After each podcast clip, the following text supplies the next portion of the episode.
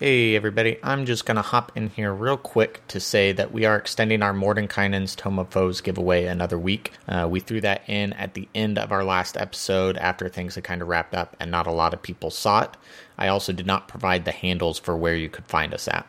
So if you go to a bite of D&D on Facebook or Twitter, reply to any of those threads, tweets, whatever, with your favorite monster from the game to either run or encounter with maybe a reason why. Uh, doesn't have to. You'll be entered in to win a copy of Tome of Foes. You do not have to follow, you don't have to subscribe, anything like that. But we will get you entered in and we will extend that out one more week. So have a good one. Thank you for listening, and we will see you next week.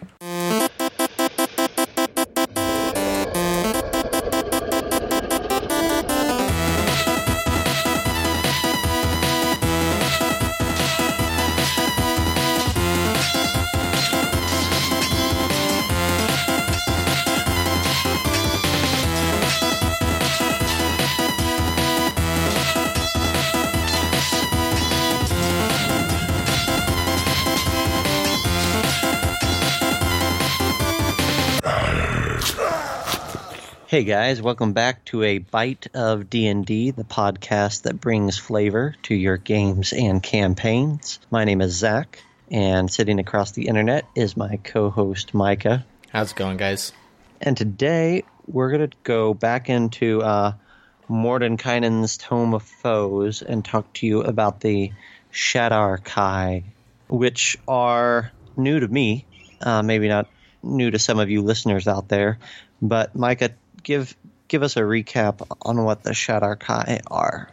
So the Shadar Kai are kind of elves in service to the Raven Queen. They've spent so much time within the Shadowfell that kind of their emotions and stuff have kind of been sapped away. They're they're husks of them their former selves, and within the Shadowfell themselves, they they look like those husks. I mean, they're essentially just emaciated, walking corpses and are, are pretty gross.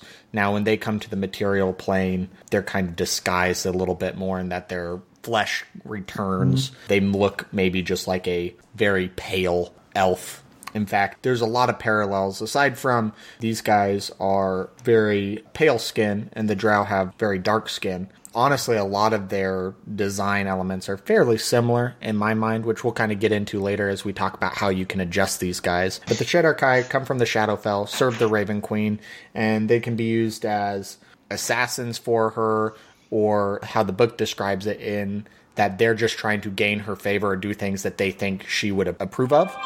So they just kind of wreck Havoc in ways that they think she would appreciate. Not so much that they always have a goal in mind, but they're trying to get her attention and get her approval in the things that they do. Yeah, so I I tend to think of them like you said as discount drow, but at least from my my bit of reading that I've done on them, but but the, I guess the thing that pulls me slightly away from that is that at least in the book for the monster, these are neutral creatures. So running, even though they're from the Shadowfell, running them as an evil monstrosity is probably not fully the way to go with them. Like you said, it's more about spreading the Raven Queen's whims than it is about some evil mastermind plan or just demonic chaos. One another way you could look at these guys is by serving the Raven Queen, they're essentially serving death. Yeah. Like the the Raven Queen detests the undead. When things die, it should be permanent. I mean, they're they're basically just serving Lady Death in a way. And Death ultimately claims everyone. They're not evil, they're not good, they just are. And their goals are to do what they think she would want done. So, do you want to get into a little bit? There's three different templates for three different types of Shadar Kai warrior in this book. Do you want to go into those and then maybe try to reflavor it a little bit if we want to at the end? Yeah, so part of the reason we're doing this, just a, a, quick aside, is that a couple of these guys were featured fairly prominently in some of the adventures that Zach and I ran for Gen Con. And we thought they were pretty cool, so we figured we would do kind of an episode on them and kind of delve a little bit deeper into how they can be used in your games. Let's start with the lowest CR of them and work our way up. Yeah, so the lowest one of these guys, I believe, is actually the Shadow Dancer which for me, uh, even though the others definitely have more abilities and stuff they can play with, the Shadow Dancer was my favorite, probably just because I got to use it a little bit more than the others. But Shadow Dancers are described as being like fighting living darkness. So these guys are very agile fighters. They can blink around in the shadows. They have a shadow step ability. And the thing that makes them cool is their weapon. They have this really cool spiked chain. And what it does is it, it does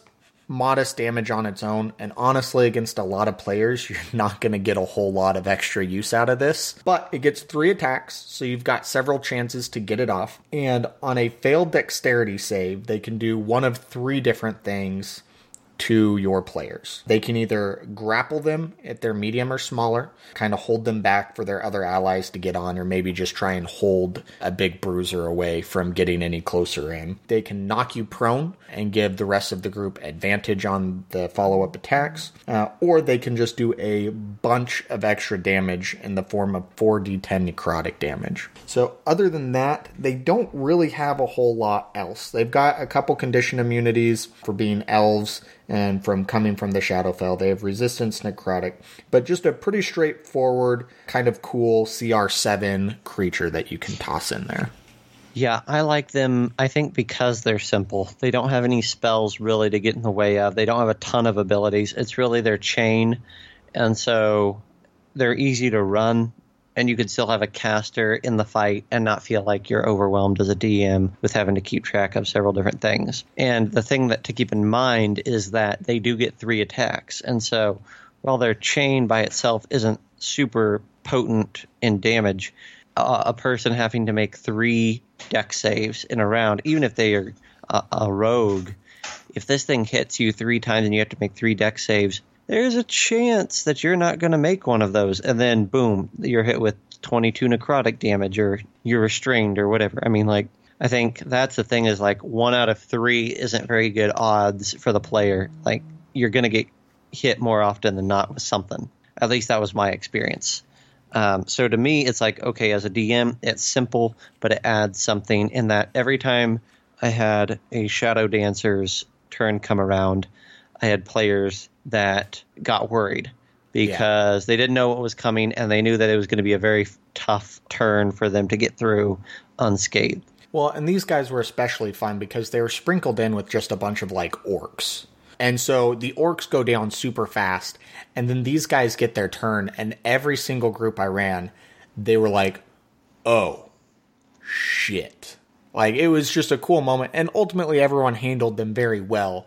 But after just carving through a few dudes and then coming up with these, I got a good reaction out of everybody, and it was just a fun little surprise that was mixed in with everything.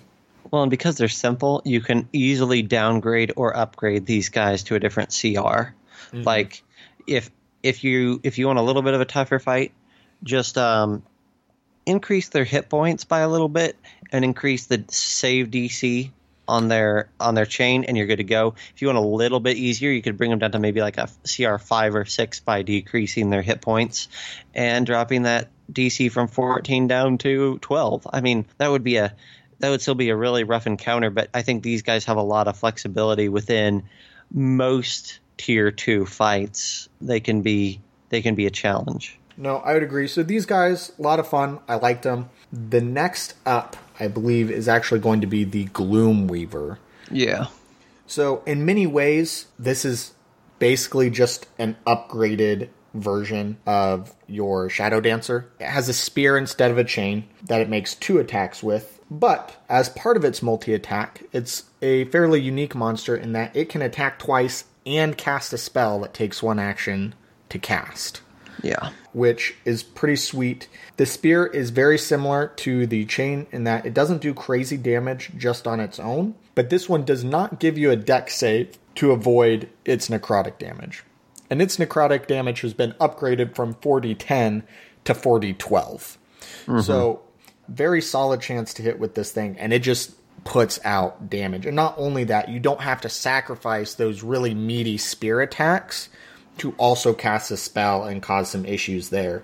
And while it doesn't have necessarily a ton of crazy spells, it has several pretty good ones that I think could cause some issues for your party. Armor of Agathys is pretty good. Temporary hit points when it gets struck, they take automatic cold damage. Darkness can give it some cover.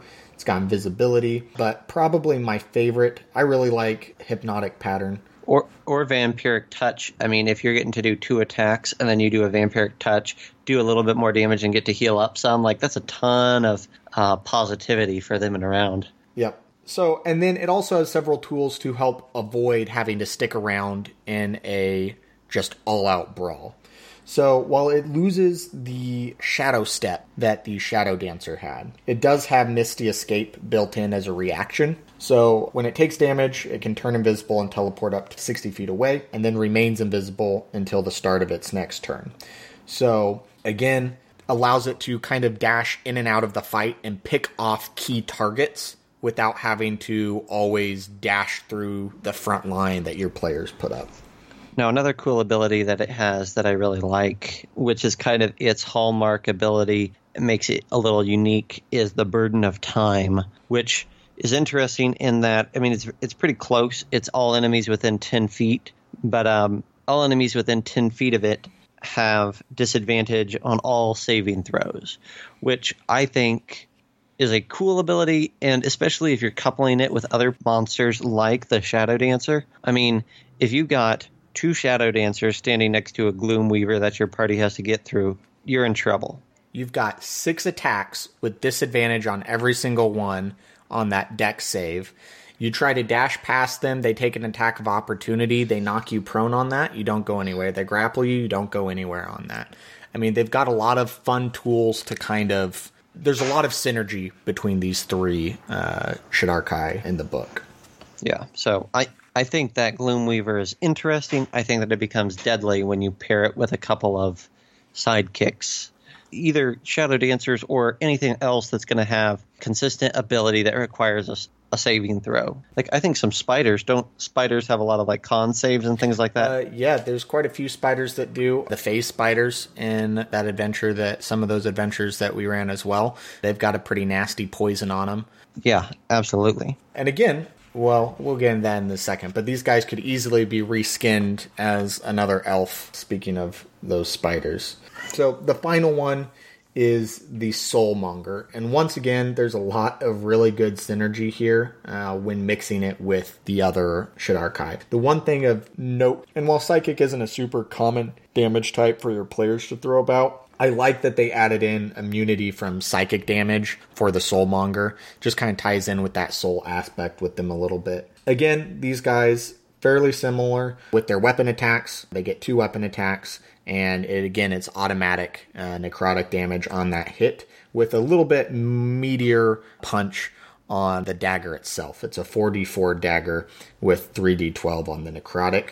But the really cool one in my mind, because it's an ability that can recharge, is its Wave of Weariness. So again, you pair one of these with a Gloomweaver, and suddenly it's not so good a time. It's a 60 foot cube, and each creature has to make a DC 16 Constitution save, or they'll take 10d8 psychic damage and suffer one level of exhaustion. Now, on a successful save, they take half damage, no exhaustion, but exhaustion can stack up more than players, at least the players I've had, really give it credit for.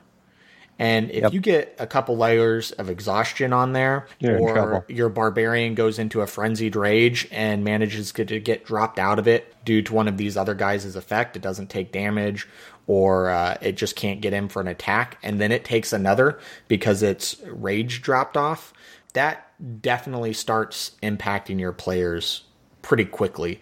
Again, just make the rest of these encounters that much more difficult. And it has two more abilities that I think both are unique and interesting. I think that the Soulmonger does suffer a little bit from the high CR in that you have a lot of things to juggle, but it has an ability called Weight of the Ages that lets it any any creature that starts its turn within five feet has its speed reduced by twenty feet until the start of its the creature's next turn. So for a whole turn, they're going to be moving at basically around ten feet around, which is nothing, which I think is interesting. But then the big one is Soul Thirst, which is every time they every time the Soulmonger drops a character, they get half their hit points back, and half their hit points is sixty one hit points. So how I read that was the Soulmonger gains half of the creature's hit points that they dropped.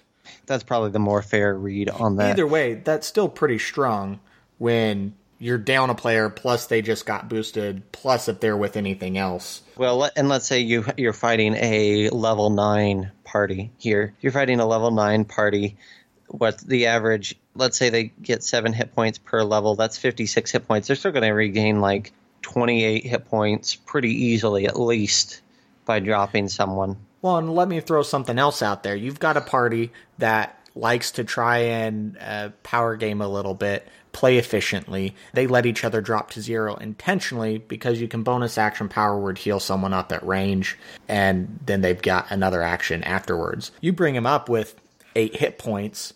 That's cool. They take another hit. They're pretty much guaranteed to go down, and it's going to once again heal up half their maximum hit points. There's no cooldown, there's no limit per rest or anything on this ability. So if you're trying to panic heal your team members up and they get another round to go at them, they can just keep that healing going. Now, maybe as a DM, you'll rule that once they've maybe absorbed that life energy out of someone when they drop, it's not something that they can do again. But mechanically, yeah. that could be pretty brutal if things start going south for your players and I, I would keep in mind that these are elves, so they are. I mean, their intelligence is 19, so I think that they know what they can do. Again, I think you can give excuses if if it feels like it's getting out of hand. But um, these these things know what they can do, and they'll they'll go after it. Now, the other thing, the other the second part of the soul thirst is once they get those hit points. Now, until they those hit points are gone, they get advantage on all their attack rolls. So we talk about the death spiral and certain things, like w- when you're fighting shadows at early levels and whatnot. I think that this thing can easily start a death spiral. For yeah, if party. it gets someone low and it just can constantly keep rehealing off of them, and plus keeping advantage. advantage. on their attacks. Yeah. I mean, this guy could get nasty. Plus, it gets once a day, it is a spellcaster as well. Now, it doesn't get the cool thing where it can attack twice and then cast one of its spells, but it has multiple very solid spells that it can do uh, once a day. It's got Bestow Curse, uh, which eh, it's all right. Chain Lightning, which can put a decent amount of hurt on early on in the fight against your group. Finger of Death, which is a pretty solid one. Gaseous Form if it needs to make a quick escape. I like to think of that more as like a soul form. Uh, yeah. Kind of turns into spiritual energy, not so much just a gas. Um, Phantasmal Killer and Seeming. So it's got some pretty solid spells mixed in there as well that it can soften a group up with before it engages and is fully committed. So one thing that I'm going to run into, I know, with these guys is that in your average game, you got your wood elves, you got your high elves, you got your drow, you got your eladrin, you're running out of slots to put another type of elf in your world maybe. Like and and maybe maybe you're running forgotten realms and that's fine. And that's great. And then you have a perfect like oh they're from the shadowfell but even still then there it becomes an issue of how do i make all these elves feel different? So maybe you don't want to have the Shadar Kai in there as a new race of elves. What can we do or what can we salvage from these guys to make them more accessible to a more general D&D conglomerate? Well, we've already hinted at it multiple times. Uh, I think they're already flavored well enough, and they kind of already have that look a little bit and how they're bedecked as far as their weaponry and stuff. You could easily convert these into a new type of drow. So there's already a lot of really good drow stat blocks in uh, Tome of Foes. Uh, you could easily add these three in as additional types of drow that your party could face down in the Underdark. You pair a Gloomweaver with a pack of spiders, and suddenly that poison damage is a lot more terrifying. You change the necrotic to poison, and it fits in really well. They're, they already hit that, and you change very minimal things, and suddenly you've got Drow instead of Shadar Kai. Yeah, and I think also they they have spells like blight, and I'm I'm running out of examples already, but they have several they have several spells that I think work well maybe with like an an evil clan or a dark clan of wood elves. I think and confusion would work really well. Instead yes. of going for some of the darker stuff, you go with the more mind. Uh, yeah, hypnotic pattern, things like that. Mm-hmm. And, and, then if you went that way, then their spike chain becomes a thorned whip sort of a item, and I think I think that could be fun. And it, what it what I like is that these are templates that you can put on just about I think it'd be harder to put them on a high elf, but you could put these on just about any type of elf and give yourself three good options for a high CR combatant. Mm-hmm. The the other kind of in a different direction that I kind of liked was, and I think it's because of the model I wound up using when I ran these sessions. I didn't have uh, Shadar Kai. I had some like it might have been Drow. It was some sort of dark elf type model that I used, but I was holding a whip, and I kind of liked the idea of you could take, say, the spike chain ability from the Shadow Dancer and put it on a succubus or an incubus type creature because it kind of fits in with the whole dominatrix style demon fiend i forget what they they're actually categorized in this but you could throw that weapon on them give them the multi attack ability off of that and suddenly it's a slightly more difficult a slightly more unique take on that one creature and you could easily apply some of this to any of the other creatures you run. But that in particular stuck out to me that I think would be kind of a cool way to bring some of the aspects of one of these into another established creature that maybe you're already using in your game. Yeah, I think all of their special abilities, whether it's the slow ability, I mean, I think some of those things can be excellent for a wizard or a necromancer. Just, you know, if you have a big baddie or a regional big baddie that you want to give some special attributes. You could give him the ability that anybody within 10 feet uh, has to make a save or is slowed down or has disadvantage on saving throws or whatever. And I think that's going to flavor well. Well, it'd um, also be kind of a cool way to maybe make his minions more impactful. So, say you're fighting a necromancer and he has a horde of skeletons. Well, they've just got this wave of just nauseous filth rolling off of them and as it comes forward you begin gagging and retching and it makes it hard to see because your eyes are watering and you slow down 20 feet to get through something like that i mean you could put some of these abilities on anything and come up with way for a way for it to make it work. I just like that all three of them have very interesting i felt mechanics attached to them that i don't see on many other monsters quite as much. And we've said that several times now in some of our reviews of monsters from Mordenkainen's and so I think what you can take away from all that is that they with Mordenkainen's, if you delve into it, you're not just getting an added bestiary and some other items, player options and whatnot, but I think you're getting another evolution of uh, mechanic thought within the game itself, and you're they're taking it to another level as far as how can we mix these rules around and find new combinations within the parameters that we've already established to make encounters more interesting. I think that the monsters and Tome Foes added into encounters makes inherently is going to make those encounters on the whole more strategic, more unique, and more difficult for the players. Yeah. Well, I think we're going to go ahead and wrap it up here because we are approaching a little bit longer of an episode for us here. I believe next week we're going to be doing something a little bit different, something we haven't done before on this podcast. And I think we're going to be diving into an adventure that Zach ran as part of his campaign next week. He's going to kind of go over it from his takeaways for as a DM running it. I got to play in that, and we're going to kind of go over what we thought was cool, some of the ideas they incorporated that we liked, and we'll see what you guys think about that. Yeah, that's going to be a adventure from the DMs Guild. So it's not something that I made up. It's something that maybe I added some stuff to or took some stuff away from.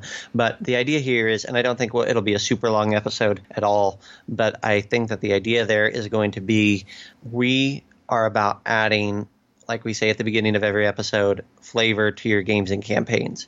And I think a great way that you can add that flavor is by getting on the DMs Guild, getting in touch with other content creators, and allowing their creativity into your worlds and into the published modules that you're running and whatever whatever those types of things are. I think that's a great way to add that flavor and and we're doing it at our home so we thought, you know, that could be a fun thing to talk about. If I could sound like the retail corporate shill that I am, all of us are smarter than one of us, and it is very much a community game. So we just thought there's some fun aspects there that we'll kind of dive into. And yeah, so it'll be a little bit different. We'll see what everyone thinks. And if we take a sudden nosedive after that, we'll know that maybe we will stay away from adventures on this particular podcast.